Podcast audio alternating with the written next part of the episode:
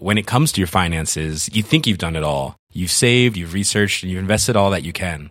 Now it's time to take those investments to the next level by using the brand behind every great investor, Yahoo Finance. As America's number one finance destination, Yahoo Finance has everything you need whether you're a seasoned trader or just dipping your toes into the market. Join the millions of investors who trust Yahoo Finance to guide them on their financial journey.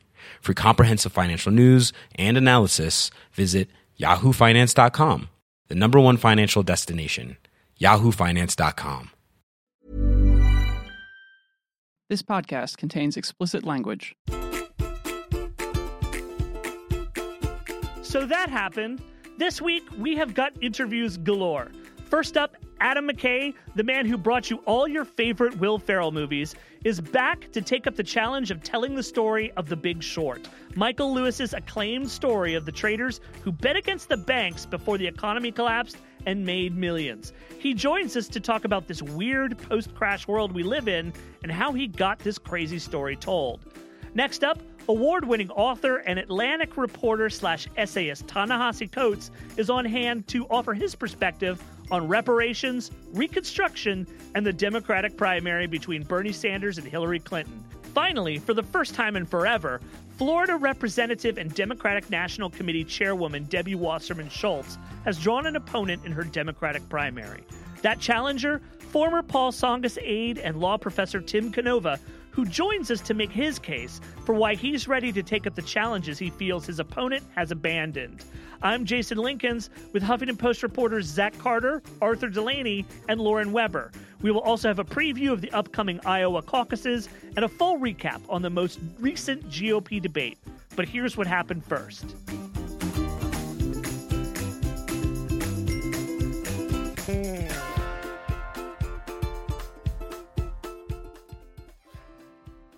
Hello, America. Welcome back to So That Happened, a Huffington Post podcast about junk that happened in politics.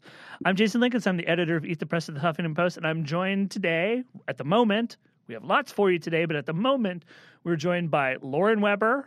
Thanks for having us. And of course, you know, you don't, yeah, I'm very grateful to have you here. Thank you for being here.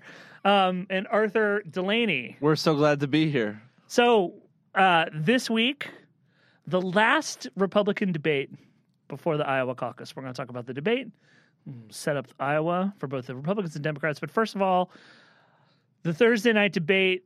Let's talk about the fact that uh, the big dog, Donald Trump, was not there.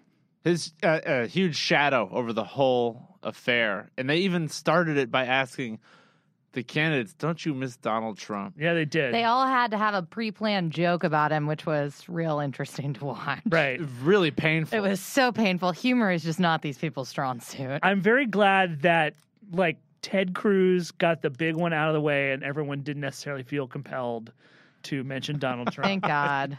Uh, but I mean, Jeb did, but you know. But yeah, this was kind of a surreal experience because in the we've all talked about what's it like in the parallel universe where Donald Trump isn't a candidate for president.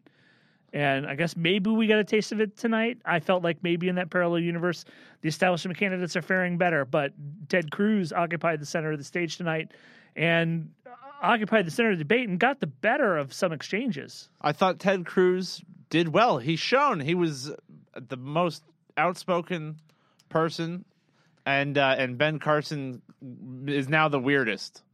Without Donald Trump up there, I, you know, I disagree a little bit. I thought without Donald Trump up there, Ted Cruz came off as more of the jerk that we all know him to be because he just looks more jerky without Donald Tr- Trump to out out be there. You know? Yeah, Chris Wallace asked him a question about the the fact that he's garnered a lot of antipathy among his colleagues. He even mentioned the fact that on two occasions when Ted Cruz has been in the Senate asking for someone in the body to second one of his motions, Republicans just said, "Nah, not helping you out, pal."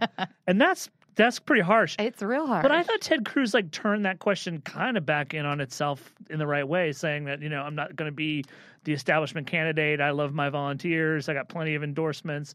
There's lots of people in Iowa like me. Blah blah blah. No, he definitely did, but I thought that Marco Rubio got the better of him a couple times. I mean, I think it was an even sparring. Really? I do. I think that he showed him up a little bit, but maybe I'm just defaulting to the younger, nicer appearing. Well, Ted. Cruz did not say what he did last time he was asked. You know, Ted Cruz, you're really weird and everyone hates you. Why is that?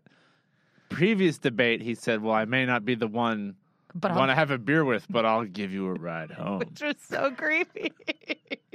so he did better. He didn't say that. yeah, that was a I better, thought it was better. better I'd probably just stay at the bar in that situation. I'd be like, no thanks, man. Ted Cruz, I'm gonna I'm gonna sleep in the park. Thanks. walk. Um, I really thought that Marco Rubio got battered tonight. When they came back from the break with the immigration question and they laced into him with all the videos, no one stacked up a bunch of videos. I mean, they stacked up a bunch of videos against Cruz too. I don't know. I thought they both came out looking bad in that exchange. I felt like that was particularly brutal to Rubio, and I feel I feel like Rubio just uh, he looked he looked beaten down giving his answer. Well, they uh Rubio, Cruz, and Jeb Bush were all in this melee, and at what point uh Rubio basically called Bush a flip flopper. And Bush resorted to saying, "You too, Marco. You too, Marco." it's like, well, there it is. You guys are all in trouble on that. You, know, Uh, and that's you're why none of you are leading in the polls. Yeah, exactly, exactly. Um, we'll briefly touch on the undercard debate. Big winner tonight, Jim Gilmore for Gotta love him. suddenly and surprisingly reminding America he exists. Right? I think my favorite part was when he said, I'm really not here for Iowa. I'm here for New Hampshire at a debate that takes place Yep. right before the Iowa caucus. Uh, pretty honest. Pretty honest. Uh, he's he's quite the the the optimist. Uh, but I think it's fair to say that after the Iowa caucuses, there's going to be some people dropping out. Oh, we've got to have some attrition. Please, dear God. Who is who? Do you think will drop out next? I hope I would think Fiorina will drop out. No? Santorum? I think the Huckabee? entire I think the entire undercard on the GOP side uh, should go. I'll give Gilmore one more state. I mean, he already said he's making his Well, stand in New Hampshire. The wheels are already coming off Ben Carson's campaign with people having left weeks ago Yeah. amid turmoil. The wheels appear to be coming off of Ben Carson.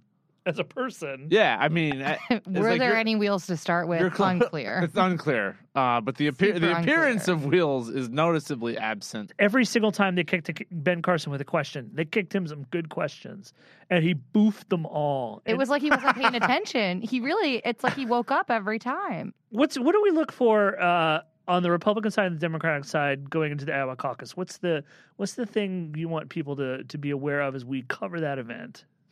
Well, I would like everyone to be aware of the massive weather event that's apparently going to happen. Always a big deal. Always a big deal. I mean, because these people can't send in their ballots, they have to show up in person. Yeah, there's no voting. There's machines. no voting machine. You don't pull a lever; you got to be there. You in gotta a room. be there. You have to be there, or else your vote isn't going to count. So, some sort of massive snowfall that's predicted for late Monday night in the northwestern part of Iowa could have a major effect on turnout. One of the things that uh, we talk about, people have talked about, is there some kind of demerung for uh, for Donald Trump? And the one possibility that people now suggest, maybe the only hope anyone has for defeating Donald Trump in Iowa, is the idea that his support might be a mile wide but only an inch deep. Which is to say, these guys come out for rallies, they enjoy the spectacle, but when it comes down to showing the stick to itiveness to do the hard work of coming out caucus during the wheeler dealing that goes on during the politics and the tactics that go on with caucusing they're not going to show up they're not going to measure up to the task uh, any any theories there Um, that was it, but the pollsters remain confident in Trump's lead. Well, but they do. There was that story in the New York Times about how his Iowa machine is is lacking in comparison to Cruz's, and that maybe these people won't actually come out to caucus. and our own, our own pollster team say that he will still nevertheless need record turnout to win despite the fact he's leading i also there's there's also an interesting thing happening on the democratic side uh, alex seitzwald from msnbc reported this week that while we take a look at how clinton and sanders are polling side by side and we think oh here's what iowa voters say they prefer in this race, and it's very close. The problem Sanders faces is that his support is really rigidly located in the counties that contain Iowa's big colleges, like Story County and Johnson County.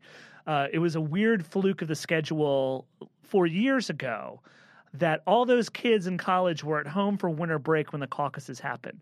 That's not happening this time. So if they're not getting out and motivating around the state, uh, wherever they're allowed to motivate, uh, that support for Sanders may stick really exclusively to a few uh, urban and college counties.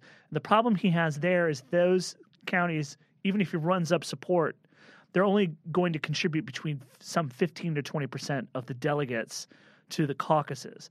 Now, Sanders made a late break to get his team out into rural counties in Iowa. And God, you know, the big story today was that he apparently a team of I can't believe I'm saying this, a team of redditors who support Bernie Sanders have been dispatched as a last minute brigade to boost the sort of like door to door, door knocking uh, effort to uh, to like do Sanders outreach in Iowa. And you know, when when it comes to like interacting with middle class and rural Iowans and listening to them and really relating to them, Reddit, that's where I'd go. That's exactly where I'd head. Sanders himself has been seemingly lowering expectations by saying, "I need high turnout, and if I don't get it, I won't win." but he still stands pretty strong in New Hampshire. I think he too has made his beachhead in New Hampshire. I think it's fair to say that if Trump and Clinton win in Iowa, they set the stage for a table run, and that it's really for for Cruz. It's important to it's important to prevail there uh, if he wants to sort of dent Donald Trump's uh, momentum. momentum. Well, not just his men- momentum, but the whole idea that he's a winner.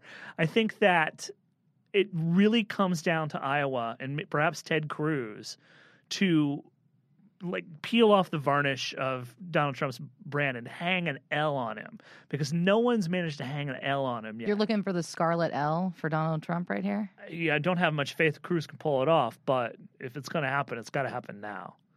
Well, I'll tell you what. After the Iowa caucuses, we will get to spend 1,400 days not talking about ethanol subsidies. And that's the thing. We all win. that, that was a strange moment in the debate. Ted Cruz's like amazingly well rehearsed and honed message about ethanol subsidies. Yeah. Yeah. Very, it was complicated, and it came down to, you know, I, I will tear down this. Uh, uh, I can't even recall exactly what it was, but it was so obscure. Unless you know all about ethanol policy, it, it really shows the extent to which Iowa's primary primacy distorts our politics. Totally so. Totally so. All right. Lauren Weber, Thanks Arthur for having Delaney. Thank you for being here. We will be right back. We have a great show, so stick around. Life is full of awesome what ifs, and some not so much, like unexpected medical costs. That's why United Healthcare provides Health Protector Guard fixed indemnity insurance plans to supplement your primary plan and help manage out of pocket costs. Learn more at uh1.com. It's that time of the year. Your vacation is coming up. You can already hear the beach waves, feel the warm breeze, relax, and think about work. You really, really want it all to work out while you're away. Monday.com gives you and the team that peace of mind. When all work is on one platform and everyone's in sync, things just flow wherever you are. Tap the banner to go to Monday.com.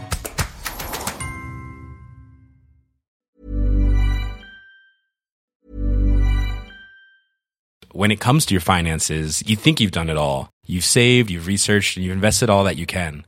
Now it's time to take those investments to the next level by using the brand behind every great investor, Yahoo Finance. As America's number one finance destination, Yahoo Finance has everything you need, whether you're a seasoned trader or just dipping your toes into the market. Join the millions of investors who trust Yahoo Finance to guide them on their financial journey. For comprehensive financial news and analysis, visit yahoofinance.com, the number one financial destination, yahoofinance.com.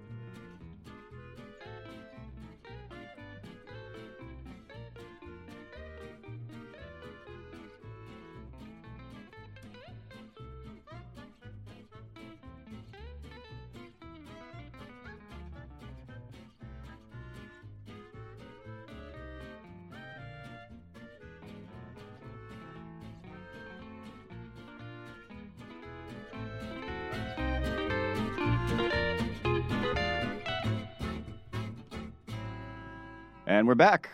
We've got a treat this time. It's not a senator. It's not a member of the House of Representatives. I, everyone's gonna be so disappointed to hear this. Uh, we have a Hollywood director in here, a man named Adam McKay, who has uh, just released his new film, The Big Short, which conveniently is about dorky bank stuff, which we talk about on the show all the time. Adam, thanks for joining us. It is my pleasure. Thank you for having me. So, my first question for you about this movie is that the financial crisis happened in like 2008, which in popular media timeline is kind of like the same era as the Crusades. Why, So why, why choose to make a movie about that now? Well, it's interesting. That's exactly one of the reasons I was drawn to it. I mean, I think I read the book, when did it come out? 2010. Mm. So I read the book around then. And I was already struck by the fact that the conversation seemed to have stopped. That, like, we had Dodd Frank, you know, some people complained, oh, it's a little watered down, but it did some stuff. You know, slowly we got into a recovery, jobs started coming back, and then it was just like done. And after reading the book, I was like, wait a minute, these banks are still too big to fail. The ratings agencies are three times bigger than they ever were. And most of all, I just felt like your average person on the street still had no idea what had gone on, to some degree, including myself. Uh, then it was also the characters were so amazing. There were such great characters at the center of it that I was really excited by that. this is award season, Academy Award season, and as typical Academy Awards, after the Golden Globes quit the scene, we start we, we remove the whole idea of comedy Right. from the national conversation, and we start talking about melodrama and biopics, mawkish drama. But take a stand for comedy with me. how important was it to have a comic vocabulary to make a movie like this? You know, I would say the advantages I got out of the comedy background was I was very comfortable with an ensemble because all the movies I've done with Ferrell, even though it's Ferrell, we have a lot of people in the movies, and and Will and I are big believers in let other people be funny. It doesn't always have to be the one guy being funny. So I was comfortable juggling like seven storylines. Like that didn't bother me at all. And I knew how to kind of get those different tones. The other thing that was good is even though I don't improvise as much in The Big Short as I do in the comedies where we improvise a ton. Uh, No, then we get it all on the DVD. Exactly. Yeah, Some of my favorite scenes aren't in the movies that, that we've done in the past. The uh, the heart attack scene in Step Brothers with Rob Riggle is one of my all time favorite scenes. I could never get it to work in the cut. Um, look it up. It's on YouTube. Um, so yeah, so I, I that helped a lot. I still use some improv. I used it more as an element as opposed to a main way of working. But what we got out of that were these great moments that just made the movie feel very real. Like Brad Pitt improvised the line about, "Okay, I got to go get a colonic," and then Finn Wittrock actually cracked up, and my editor put him actually breaking in the movie, and so the improv worked really well as far as just giving it that raggedy kind of real feeling where people would talk over each other and. Uh, and Rafe Spall improvised this whole part about having a swollen epididymis in his testicles. By the way, poor Danny Moses, who's the greatest guy that he's playing, does not have a swollen epididymis. I said, fortunately, Danny, you're married, so I don't feel bad for you. You've got a beautiful wife. Um, I feel like probably there are fewer people who know what a swollen epididymis is than a credit default swap. I think that's the poll of the week. I think let's get right into that. And by the way, Swollen Epididymis, hell of an R&B band. Really good. I'm actually in that one too. Yeah, yeah. well, I mean, but that's that because there have been multiple movies that have been made about the crash, right? There's um, the, the movie Margin Call came out a few years ago, but the tone of The Big Short. It's not. It's not as uh, you know lighthearted, let's say, as as the other guys. But um, but it's it's a much less somber film than than Margin Call is. I mean, how did you? Was that something that just arose in in, in the nature of the filmmaking, or was that a conscious decision you made as a director? I, I think that came out of the book to some degree. I felt like the book was like a page turner. I was so excited by it. And I really think there's like an energy to knowing, to learning stuff that, like, not only are you invested in these characters because they're looking for the truth. So right away, you're on their side. And this is before you know they're going to get paid from the bailout. So you're with them, they're the heroes. Then I'm learning about how all of this works. So I read the whole book in one night, and I felt like it had this kind of frenetic, funny, exciting, look behind the curtain kind of energy. Um, and you know, because it's real life, it doesn't really adhere to a genre. We always knew it was going to end as a tragedy. I mean, that's obviously how it has to end. Yeah. But we talked about how like Oedipus in the beginning is really excited about his ideas of like sleeping with his mother and you know doing all this stuff. He's like, these are great ideas. I'm going to do these, and then later is like, oh no, and so the front half of the movie is really the part where they're excited. You know, they're gaming the casino, they're beating the banks. And these characters are funny, and there were funny moments, and there were depressing moments. Um, so I've never really pegged it to a certain genre. It's some people are calling it a comedy. Um, Someone called it like a dramedy, like a tragic comedy. Um, but it's just kind of real life. It's how it went. I mean, we were having a blast before the collapse. All of America was having a giant party. And we tried to get that in the movie with like ludicrous videos and snippets of different things and kind of get the sense of what America was thinking. I feel like Michael Lewis, everything he writes, really at bottom is like a caper. I think that's true. Yeah, it's a little Ocean's Eleven, no matter what he's talking Well, about. Well, it's usually about some idea that's really obscure that none of us realize is about to change everything. I mean, is there a more boring subject in the world than runs per dollar in baseball? I can't. I later. I can't. I would rather talk about Q-tips for six. I mean, hours. apparently you'd rather talk about credit default swaps than CDO squared. easily. But yet, I watched Moneyball. I was completely engaged. I loved the movie because it was about this weird little idea that changes everything. And I would say The Blind Side, the same thing. Like, the passing game gets popular, so the left tackle becomes more valuable, which leads this kid to having this bizarre journey. Like, who cares? We're talking about an offensive tackle, and there's a whole movie about him. Yeah. But I think his genius, I think you're totally right. I think he turns ideas into caper movies. yeah. So what did we get right in after the crisis, and what did we get wrong? I mean, are there are there specific policies that you think The Big Short sort of underscores as as uh, as, as going wrong that, that we've dealt with appropriately afterwards? Well, I think the, the biggest crime was that no one was prosecuted. I think for the most part, there was one guy put in jail, and I think that's shameful. I mean, there was clearly tons of cases of open fraud, and I think that was a failure on the Department of Justice not to really go after people. And and then I think the other thing is the banks are clearly still too big to fail. I don't think we like did anything about their size. Uh, but I think Dodd Frank had some good stuff in it. I think there was like you know some decent ideas in there. We'll see how much they're going to be enacted. Uh, I think the Consumer Financial Protection Bureau is really great. I think that was probably the best thing that came out of it. Um, but yeah, I do. I worry about the size of the banks. I just feel like if another crisis comes, we're going to get hit again and we're going to be on the hook. And that to me was the big thing that we really had to deal with that we didn't deal with. Um, you know, I also think the capital requirements are too still too low. I think they're what are they four and a half percent right now? Like they should be more like 10, 12, 15 percent. And For the actual tangible common equity. yeah, For all of our listeners who know about the difference between tier one and TCE. I, I- exactly. By the way, I'm speaking in broad strokes. Keep in mind, I directed Step Brothers, but you get, you get where I'm coming movie. from. You get where I'm coming from.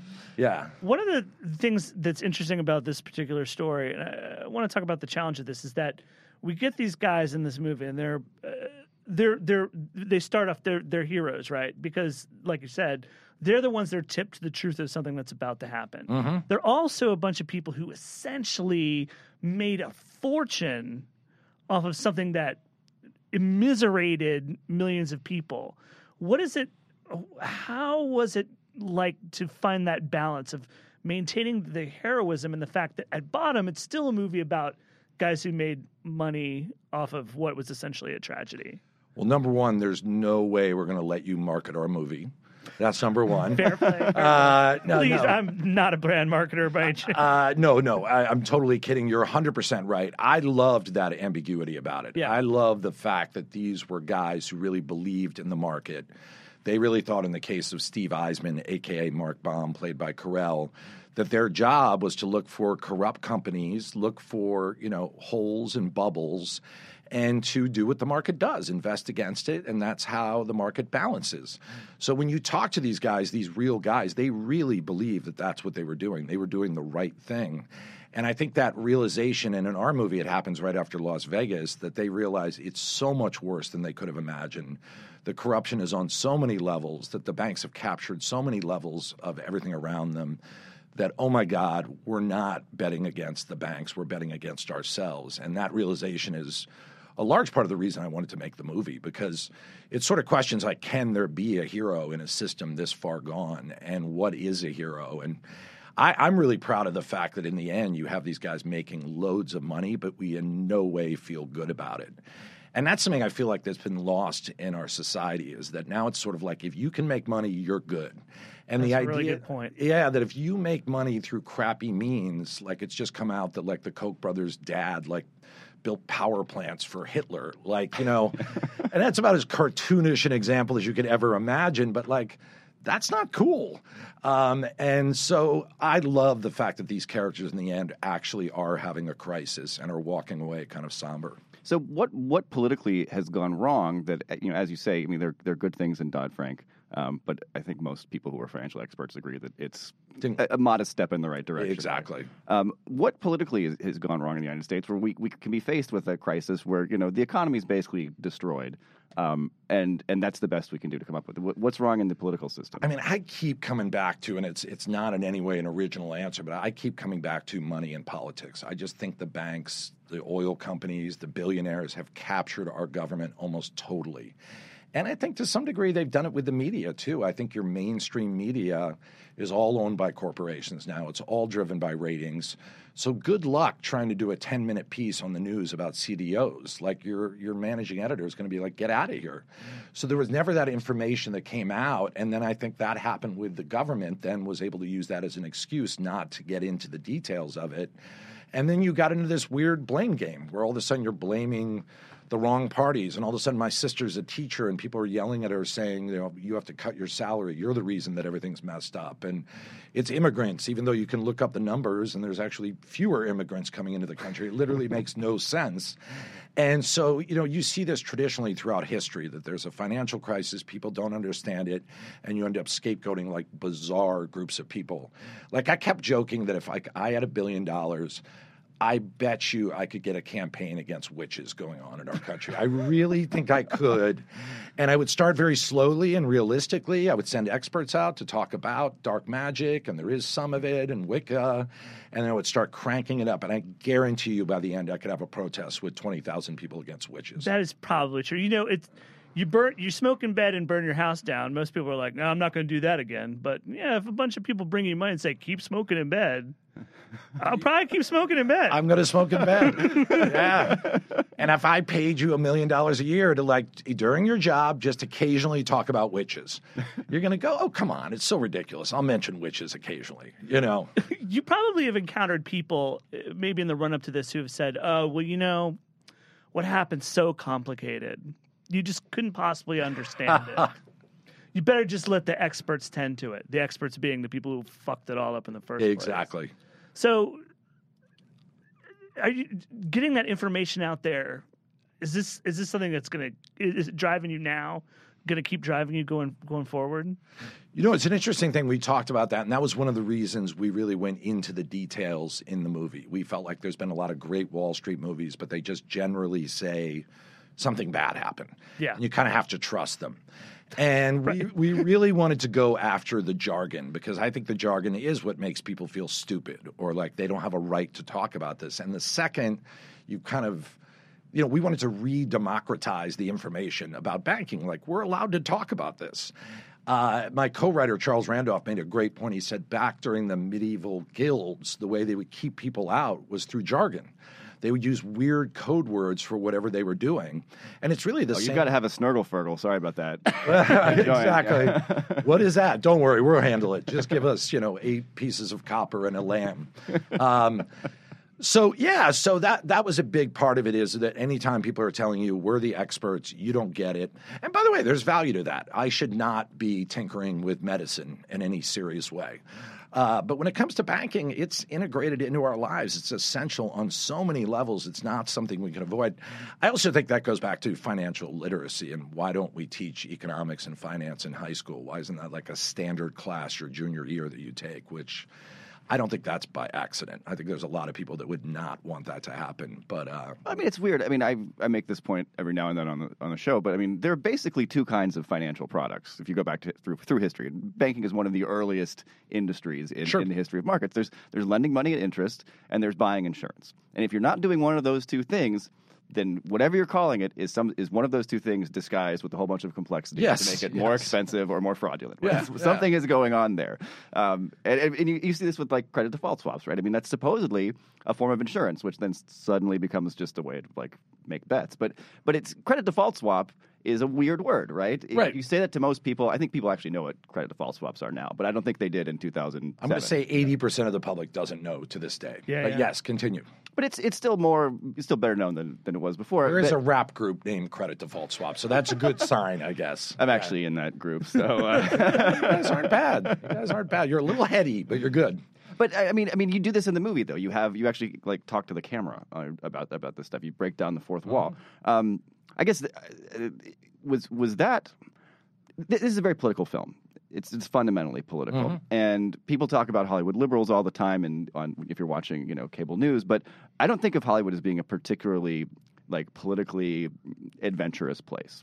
No. Um, How did you go about getting a movie that is so, I mean, that is so aggressive actually made, particularly when you're actually giving like lessons to people over the course of the film?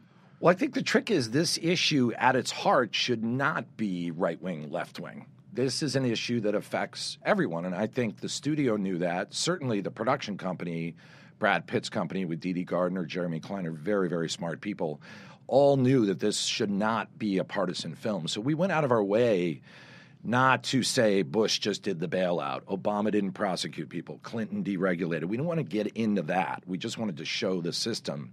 And I think that helped a lot. I also think because it's such a populist story, I mean, ultimately, Hollywood wants to make money. If you look at who owns the studios, it's Viacom, it's Disney, it's, you know, Comcast. These are big, mean corporations that only care about money. So we made The Big Short a month later, the Benghazi movie by Michael Bay comes out of the exact same studio. You know, and you look at Sony, Sony has a whole faith-based part of their studio that makes Christian movies. Like, and I could go, I'm not going to name specific people that are right wing, but there are a lot in Hollywood. The idea that Hollywood is left wing is ridiculous because you're, you're exactly right. Yes, there are enclaves of people that Hillary or Obama can show up and raise money at their house. There's no question that happens. But, you know, when it comes down to it, you still have to go through that corporate filter, and that corporate filter only cares about money, product, and IP. That's it. So I think that's why they made it. It was Michael Lewis. You had big stars. It was a populist subject. The script was never written in an overtly partisan way, although, you know, you want to look at who takes the most money from banks, actually, Dems take a lot of money from Yeah. banks. So Very I- bipartisan phenomenon. Yeah, yeah. So I think that's how it happened. If I had written the script in a way that was like, look what Bush did with the bailout, can you believe it? Like, I don't think it would have been made. I don't think it would have worked either. Have you met any genuinely funny people in politics?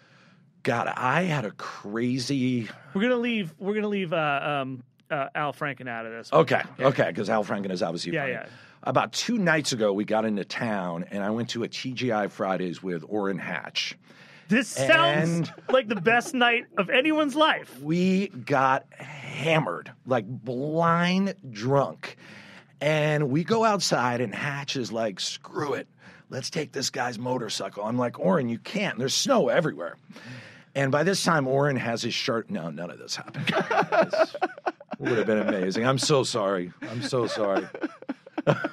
That would have been amazing. Amazing. Amazing. That was actually my motorcycle. Or- Orrin, uh, He was coming from a gig. Orrin does uh, sing. Swollen Orrin does sing. epididymis.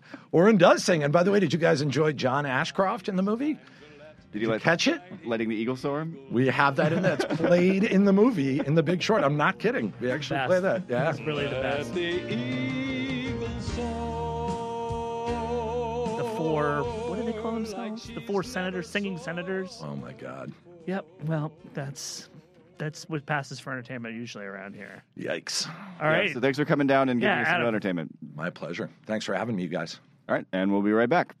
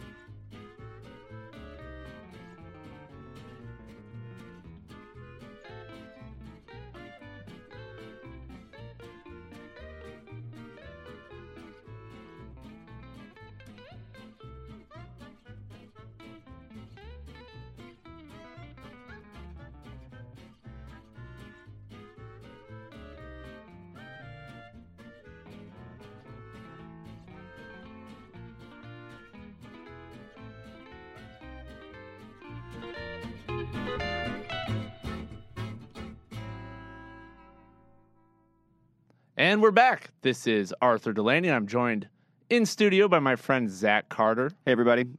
And our next guest, I'm very excited about. He's been searing the American conscience with his book Between the World and Me and arguing the case for reparations. And this week, he's got everyone upset and agitated Excited, maybe. and excited. People are really fussing. Uh, Ta-Nehisi Coates, thanks so much for joining the show. Thanks for having me, guys.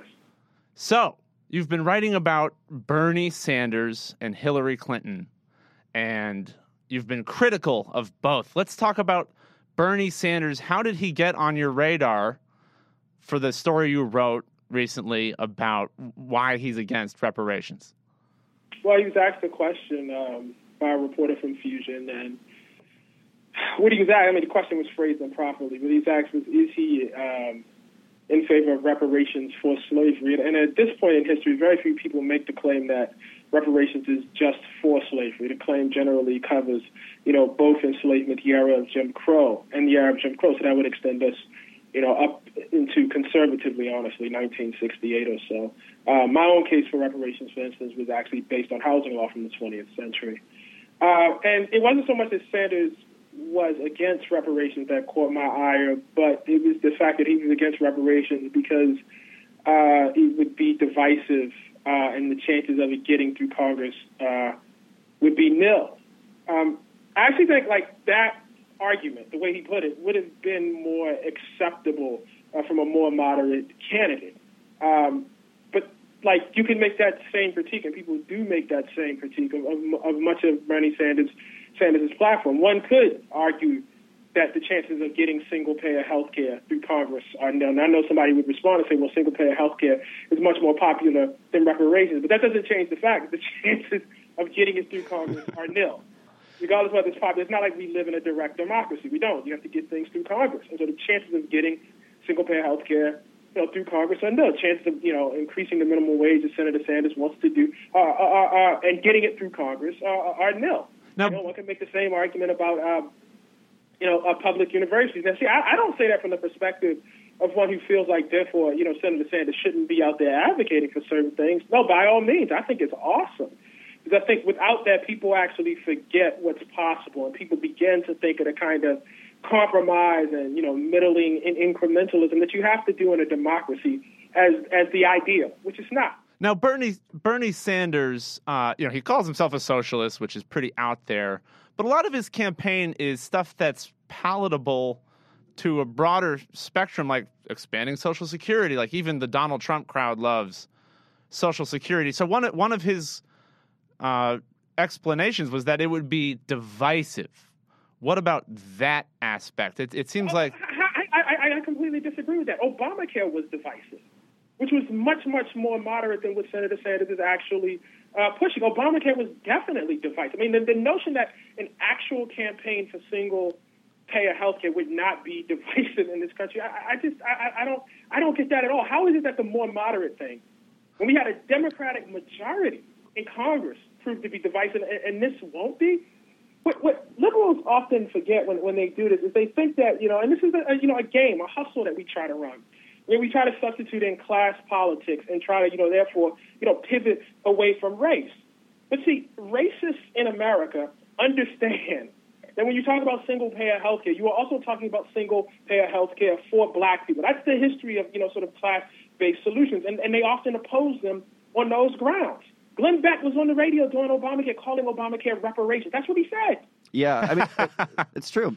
That's worth remembering and we know this. I mean, you can see Paul Ryan talking about problems in the inner cities when he talks about poverty and food stamps. I mean, there's clearly a racial undercurrent to the way we talk about a lot of economic justice. I think, but it, you know, at the same time, uh, I feel like some of Sanders' defenders on single payer, for instance, have said, "Look, there, it may be the case that single payer can't get through, but as a single payer advocate, he's gotten he, like, he made Obamacare more progressive. There are these great community health clinics that are part of it that he did. Are there are there middling steps that someone could take on reparations if they supported it that could happen? Yes, yes. I mean, he could very easily say, "Listen, I don't know if I support reparations or not. I don't support it or not, but I support HR 40. I support the study. There's been enough things that have happened in this country that it warrants study. He, he could say that. He yeah. could say that. I, frankly, my concern is this: I don't even know if he has people around him, or I don't even know if he knows himself um, enough about the subject to even give that sort of answer. That that is actually what's much more concerning. That, Are there people around Senator Sanders who say, you know, you don't actually have to, you know, you, you really do have a defensible claim of saying, I just don't know enough, but I support the study of it. That that strikes me as eminently defensive. Now, Ta-Nehisi Coates, this gets to an incredibly interesting part of your article from 2014 about the case for reparations. H.R. 40, legislation that's been introduced in the House of Representatives every session by John Conyers, Democrat of Michigan, who's who's been serving in Congress a long time. And that's what it does. It, it says Congress and the president will appoint a commission to study the question of how to repay African Americans for all that was taken from them in this country's history. Wait, wait, just a, just a small correction. It actually says to will study slavery and the legacy of slavery and see if reparations are actually owed, and if so, whether they should be paid. So one doesn't even have to theoretically support reparations going into it to support HR 40. Amazing. So so the so my point is uh, is there not enough awareness of HR 40 that someone like Bernie Sanders doesn't even realize he could say, "Oh yeah, we would study it because in Washington, opting to study a problem or appoint a commission is often a way of punting making it making the problem go away. Yeah. and you and you think if this is tricky for him, yeah, shoot, we'll punt. it, yeah, it is a way of punting. But here's the thing: the the the the, the, the uh, problem with that argument is, in fact, the reparations that we have had in this country, for instance, reparations for Japanese Americans who, who were interned. This is exactly the same process. That's what happened. They had a commission first. They had a study first, and then they went to actual legislation. So it, it's not in this specific case, Senator, uh, uh, not Senator, Congressman Conyers introduced that bill because he was modeling it on a successful reparations campaign. That's the way. That's the reason why it's structured like that. You know, as to your question, I think people hear reparations, and I guess this is why I was disappointed. In much the same way they hear socialist, they think, well, that's too far out. I'm not even going to give it. Give my, my full mental powers to give you any consideration of whether this is legitimate or not. Yeah, as somebody, you know, as a senator who, you know, I'm sure has had that done to him himself. You know, he's a socialist, and people run the other way. Don't even bother figuring out what the program is. Don't even bother thinking about, you know, what he's actually advocating. I felt like he did the exact same thing with reparations. That was what was so disappointing. Well, do you, uh, real quickly, do you think it's weird that HR 40 is on the table and just it isn't part of the conversation, even when presidential candidates are asked about reparations? I don't think it's weird because I strongly suspect that though very few people would, would, would admit this, deep down inside, we know what we'll find. Aha. Well, let me ask you this. So, in your first essay on um, uh, on Sanders this week, you said uh, you said reparations is the essential uh, uh, element to, to, to, racial justice. Uh, when when you talk about reparations, what what do you what do you mean by it, and then what do you mean by by it being essential? Well, it depends. In my specific case, I argued uh, for a reparations case based on housing, right? And so I offered a very, very simple solution for that one. Although there are other reparations case, cases, I'll only speak to mine because if you tried to, I mean, this is why we need HR 40. If you tried to consider the entire legacy, you'd have to look at housing. You'd have to look at public health. You'd have to look at, you know, uh, uh, uh, public schooling under under Jim Crow, and you'd have to look at so you'd have to put you'd have to look at you know the era of terrorism. You'd be all these areas, criminal justice. You'd have to put pull together to get it figured out. That's actually why we need HR 40. For my piece, I focused on housing, and I proposed a very, very simple idea for reparations. Uh, housing discrimination in this country in the 20th century was imposed through the usage of redlining maps. We still have those maps. I use them for my story. Uh, we know where it took place. Uh, we have census reports. We know where people lived relative to that. So it's not very hard to find out, you know, who was discriminated against and who wasn't, what neighborhoods suffered and what neighborhoods didn't suffer. And so I argue for an infusion of resources into those particular neighborhoods. And we can have a you know debate about how that should be done. Should that be job programs? Should that be education? You know, should that be you know direct checks? And there's certain people who I definitely argue for direct checks for right off the bat. There are people like the gentleman I, I profile, Clyde Ross, you know, uh, who actually did try to get legitimate loans, was discriminated against, and was forced into this sort of shadow system of loans. We should do this. We really, really, because people are dying off, right? People are dying off. We really should do this right now. There should be a claims office for people like that. That's a doable, actionable thing. Clyde Ross was a GI, went off to the army, was supposed to be eligible for for the GI Bill, and like a lot of African Americans, you know, who served in the army, was not in fact eligible for that. Was not eligible for the same sort of housing programs that other people uh, were eligible for. Those folks are alive right now. Many of them, not all of them. Some of them are alive right now. Certainly, their children are alive right now. It's very easy to document, and yet we haven't done it. so when people talk to me about a lack of specifics, those are specifics. Those Yeah. are actual specifics. And you are you are uh, well, you are basically summarizing the the criticism that I've seen. Well, it's not specific. Or on the other hand, HR forty that's too small. Right. So you well, now now one uh, common theme here is history, and and when you talk about reparations and the case for reparations, part of this is you've got to help people understand what has happened, and that you know we're not just talking about slavery and Jim Crow, but also what happened after. Um, and and you wrote about Bernie Sanders and Hillary Clinton when the question was specifically history, because she was asked about a favorite president and said, "Oh, Abe Lincoln," and then and then kind of kicked the ball in her own goal by talking about Reconstruction. So tell tell us about what went wrong there. Uh, it was like this typically, you know, safe answer, and I just left it like actually wondering how much about Abraham Lincoln she actually, you know, understood. I'm, you know, just to be straight with you about this, uh, because you know, like a lot of people are, you know, willing to give give her the, the benefit of the doubt, you know, with, with the answer. And when I looked at it, at first I was until she went to, you know, that line about we had people in the South feeling totally discouraged and defiant, and, and that was that's just straight, you know, lost cause Dunning school you know, stuff. That sounded like something that somebody told her when she was in middle school or high school. The thing that Hillary Clinton didn't account for in her answer is all of the, the rancor and the defiance that she's talked about. Right, that defiance was evident when they started the war and 600,000 people got killed. That was the act of defiance act. The defiance did not originate after recon- Reconstruction. Defiance was the act of attempting to raise a country based on slavery, and that's what happened. And that's what got Abraham Lincoln shot in the head, by the way. The same thing that she thinks he would have restrained is what got him killed. He got killed trying to restrain it. That's what happened. So yeah, So it's like sort of easy, you know, answer. I mean, this is just it's just fantasy, man. This is total, total fantasy.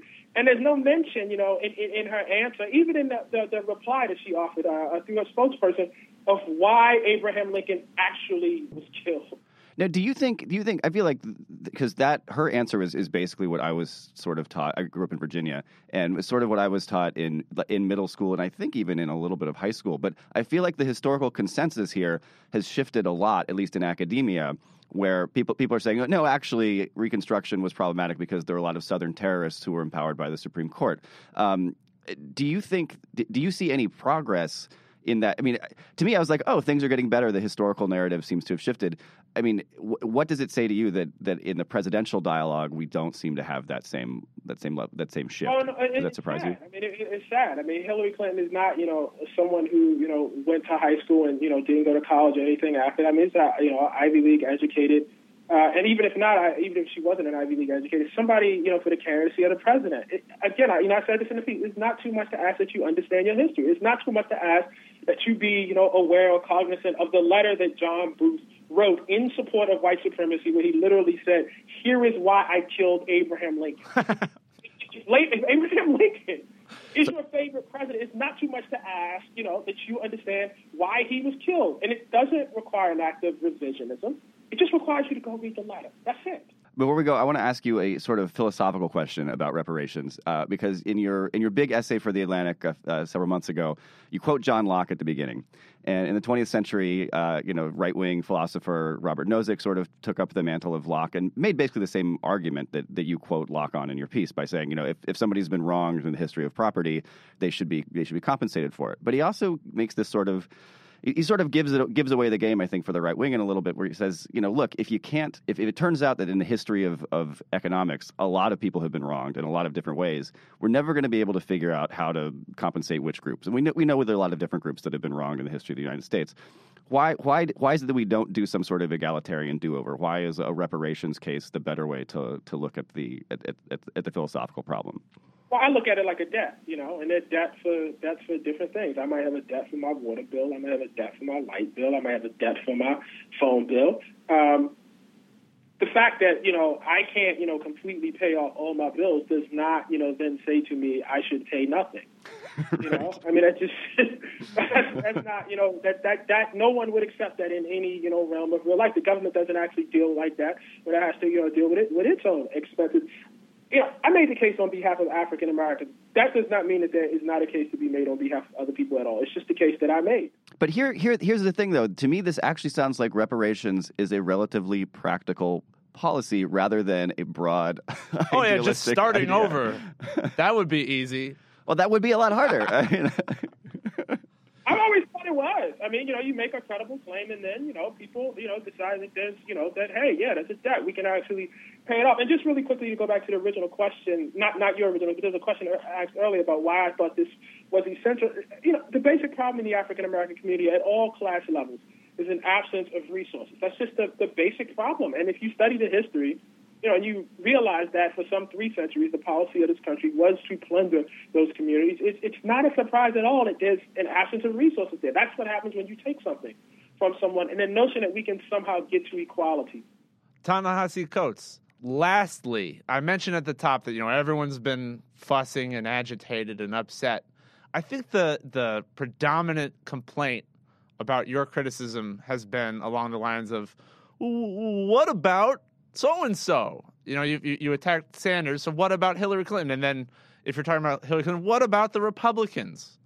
So, uh, well, you know, without asking in a way that excuses the original target of your criticism, what about those Republicans? What about them? So, to elaborate, the complaint is why attack the Democrats who have, a, you know, a more favorable uh, policy proposal for African Americans when you've got the Republicans who are, you know, all about rolling back voting rights and, and other such things. I mean, why, why talk about cancer or why talk about influenza when cancer is in the world? Yeah, what aboutism sucks. You're right. I just thought I just thought I would since we got you. I, I, I don't know. I mean, come on, man. Yeah.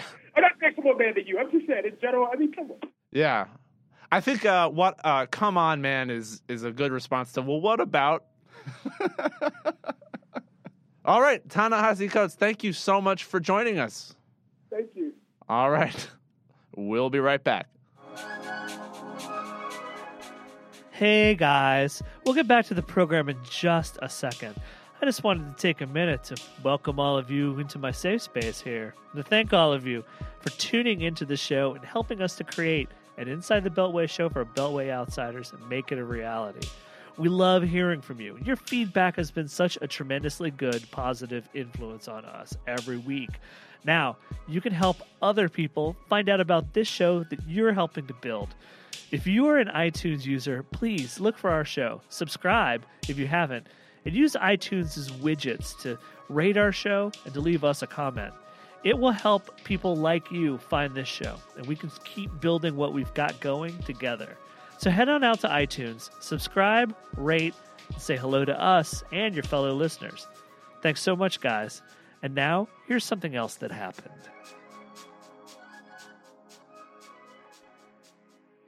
And we're back. You know, one of the people we've talked about, Zach Carter, hey, um, throughout this process, this debate process, is how dumb the DNC is being. Well, DNC chairwoman Debbie Wasserman Schultz is not just getting challenged by us in terms of the debate, she's being challenged for real in her primary. She has a Democratic primary opponent, the first and maybe forever, and he's on the phone with us right now. Tim Canova is a uh, former aide to Massachusetts Senator Paul Tsongas, and he's law professor right now at Nova Southeastern University in Fort Lauderdale, Florida, uh, running in W. Wasserman Schultz district as her primary opponent. Mr. Canova, welcome. Thank you. Nice to be with you. So, just briefly, tell us what has animated your desire to challenge uh, Debbie Wasserman Schultz in this primary race, because it's not a thing that uh, obviously other Democrats in that district have chosen to do. Well, that's true. Uh, there's been a lot of disquiet and criticism of her uh, voting record and her campaign uh, fundraising um, activities uh, within her district. Uh, so I've been uh, increasingly, and, and again, not just me, a lot of labor folks and progressive Democrats looking at her record. She's been raising a, a ton of money from big corporate interests and increasingly voting their way on uh, issues that are of great importance to the residents of Florida's 23rd congressional district and, and really all of South Florida. So she has uh, talked to talk about campaign finance reform, but she's raising money like crazy from corporations, big ones, and um, it, it's reflected in her voting. So she she votes for uh, deregulating Wall Street still. Uh, she votes um, to fast track uh, a bad trade agreement, and uh, she votes for privatized prisons when she's taking a lot of money from private prisons. Uh, she's very much a drug warrior. Uh, so it's her voting record at home more than her record at the DNC that, that motivated me and a lot of other grassroots folks here uh, to uh, to join this campaign. So tell us a little about your, your own background. You're you're a law professor. Uh, it seems like you teach some pretty nerdy stuff, but that is becoming uh, an increasingly common kind of um, background for, for, for new Democratic candidates. What uh, what what is it that you teach, and, and you know how did you get your your sort of academic laurels? Sure. For well, before going into uh, the academy, I was a practicing lawyer in Manhattan, and I, I was a legislative aide to uh, the late Senator Paul Tsongas, as you mentioned. Um, for the past two decades, I've been teaching at law schools, and uh, I teach mostly business law, banking law, uh, international trade law. Uh, for the past three decades, I've been uh, writing and, and speaking out against deregulating Wall Street uh, all the way from the 1980s, uh, arguing against deregulating lending standards uh, and allowing uh, the subprime uh, and predatory loan markets to develop. Uh, in the 1990s, I was warning about watering down Glass-Steagall and against the, the rise of derivatives. Uh, so all of these things came to pass, and I, I should say for a lot of the years that I was uh, railing against deregulation, it was not a very popular position to take, even in the legal academy. Well, you know, when you were when you were working for uh, Senator Tsongas, it wasn't very popular in his office. I mean, he was sort of one of the uh, you know one of the Democrats who really led the turn, I think, away from sort of traditional um, New Deal style economics in the Democratic Party and towards uh, a lot of Republican ideas. But you were writing stuff in the uh, you know in this this Washington City paper article about the failure of Continental Illinois a lot of people listening probably have never heard of Continental Illinois, but that is where the term "too big to fail" comes from. Um, so, I, I guess I, am curious what what do you think the federal government could be doing differently um, with banks today, uh, relative to, to what's what's actually going on at the at the regulatory apparatus with with the way they're implementing Dodd Frank and, and, the like? Sure. Well, there there's some easy things I, I, I can mention that votes that my opponent made uh, to uh, prevent the Consumer Financial Protection Bureau uh, from writing rules uh, uh, to regulate payday loans and uh, racial discrimination in auto loans. Uh, so those kinds of consumer protection measures are, are necessary. Beyond that, the federal government should be encouraging community banks, postal banking, public banking, a federal infrastructure bank. We need really parallel institutions that are able to fill the vacuum that's left when Wall Street decides they're not going to invest in infrastructure, that they'd rather it be done through expensive bond markets or through privatizations. Uh, at the same time, I'm all for Bernie Sanders' call to be breaking up the big banks. I think it's it's not just uh, that this uh, concentration of uh, banking assets is damaging to the economy as it is, but it also gives them the kind of political clout that they can pull the strings in Washington and get their way all the time. Now, I know you said that uh, you feel like you know her voting record is, is more relevant than her record at the DNC, but I mean Wasserman Schultz has been identified as as a new Democrat uh, for as long as she's been off in office. These are people who typically vote with Democrats on uh, on social issues, but have a more conservative bent on on corporate accountability issues. Um, you know, surely you're aware that challenging the DNC chair. Uh, who is a new Democrat uh, as a, a, sort of populist law professor, uh, as you are, uh, carries um, quite a bit of significance for the party nationally. Well, and it should. And, and I'd like to see more progressive folks around the country who would never think of running for office to start stepping up. Uh, it, unfortunately, the progressive wing of the party, uh, which really used to dominate the party from Franklin Roosevelt through John Kennedy, has mostly been taken for granted. Uh, their votes are, are, are curried by the New Democrats at election time. Uh, but then uh, when it comes time to governing, they're, they're really uh, marginalized. And I think it's been very damaging, not just for the, the, the party, but for the country as a whole.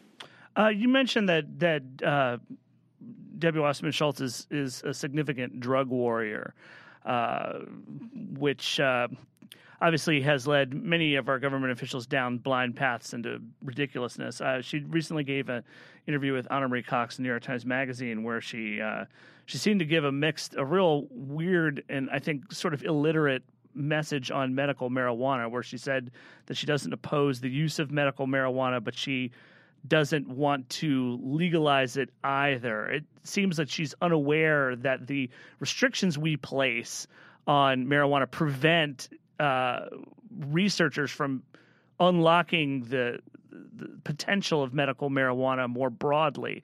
She also uh, sort of dodged on an answer of, of why uh, there hasn't been any effort on her part to crack down on opiate pill mills in Florida. What is what is it? How does that issue resonate in in this district? I, I think it really does resonate. Um, in 2014, statewide, we had a referendum on medical marijuana, and most people don't realize 58.5% of Florida voters voted for medical marijuana. Uh, unfortunately, you needed 60% for it to pass, and uh, Wasserman Schultz was against medical marijuana in that referendum.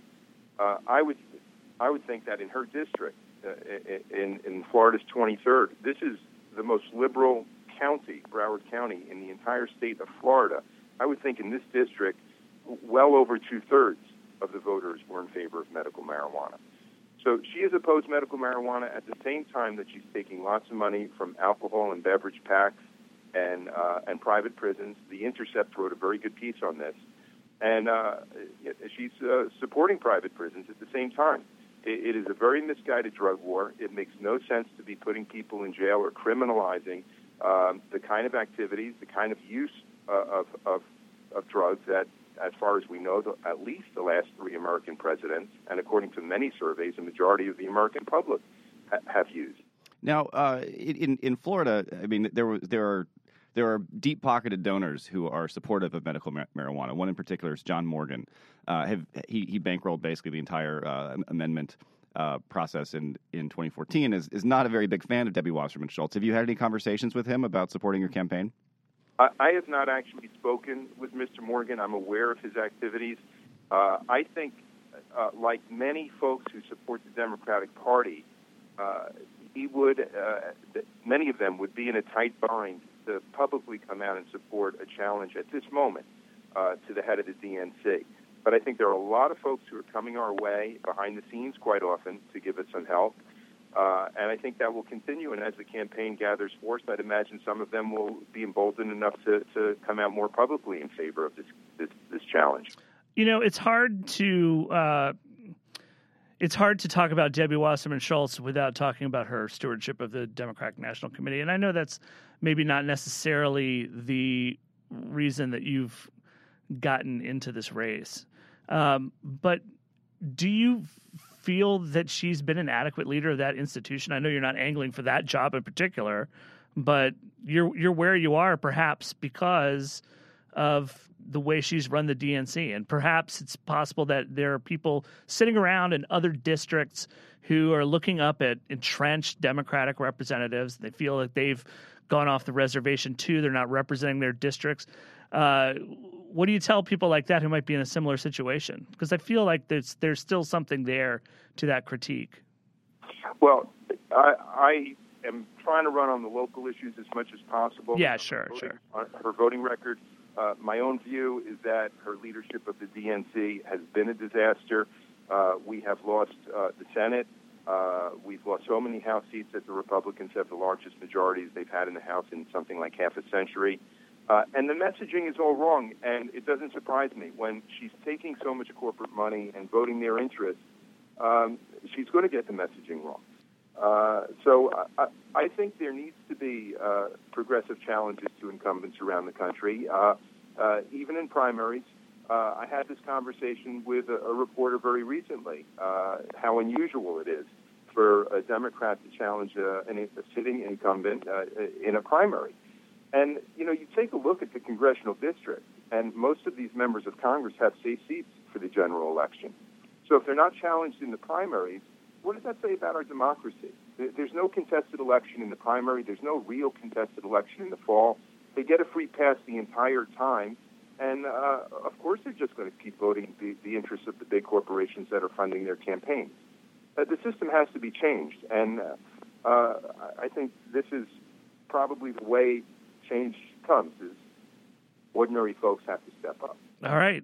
Well, Mr. Canova, thanks for joining us today. Uh, we'll we look forward to having you back uh, on the show. Uh, good luck to you. May I just say that my campaign is uh, we're not taking a penny from uh, corporate PACs. We're not setting up any corporate super PACs. We're trying to fund our campaign the way Bernie Sanders did through small donations. So I would urge your, your listeners to uh, go to timcanova4congress.com and do whatever they can to help. All right. Thanks very much. Thank you. And we'll be right back.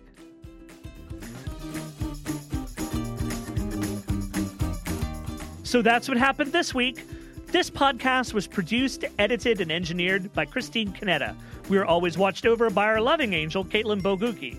I'm Jason Linkins. This week we were joined by Adam McKay, director of The Big Short, Ta-Nehisi Coates, author of Between the World and Me, and Tim Canova, Democratic candidate for Florida's 23rd District House seat, as well as Huffington Post reporters Zach Carter, Arthur Delaney, and Lauren Weber. So That Happened is available on iTunes at itunes.com slash so that happened. Check out the whole family of Huffington Post podcasts in the iTunes store while you're there. Subscribe and tell your friends. If there's something you'd like to hear us talk about, please send an email to so that happened at huffingtonpost.com. Thanks to all of you for listening. We miss you already.